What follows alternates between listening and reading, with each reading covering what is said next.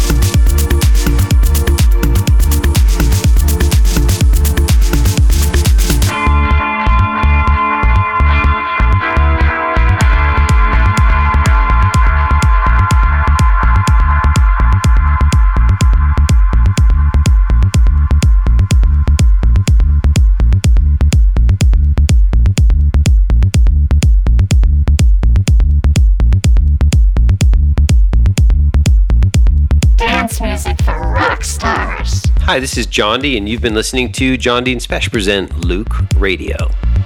And this is Spesh. Indeed, you have been. If you'd like to hear more music on Loöq Records, please go to looq.com. That's L O O Q.com. It's pretty much as easy as that, or you can follow us on Twitter. We're Loöq Records out there on Twitterville. We're out of digital files, which means we're at the end of the mix. But of course, we're lying because we have many more digital files, but we're just out of time.